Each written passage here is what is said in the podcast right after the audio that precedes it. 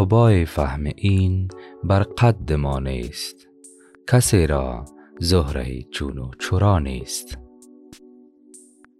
قبای فهم عالم و رازهای آن در قد و قامت عقل جزوی ما نیست. این اصل را اگر از یاد نبریم تکبر خودخواهی و انانیت از ما دور خواهد شد. چون و چرا در راز و رموزهای این عالم گرچه کار علم است و امر مطلوب. تواضع نیز واجب و برای پیشرفت علم سودمند است.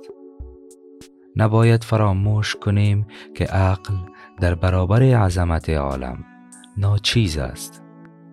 عالمانی که بدون توکل بر خداوند و تنها با تکیه بر عقل و هوش خود می‌خواهند رازی را از رازهای عالم کشف و آن را بکشایند. متکبرانی هستند که همین تکبر آنها را بر زمین خواهد زد.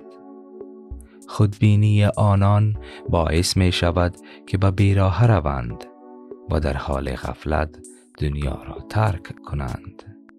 و سلام.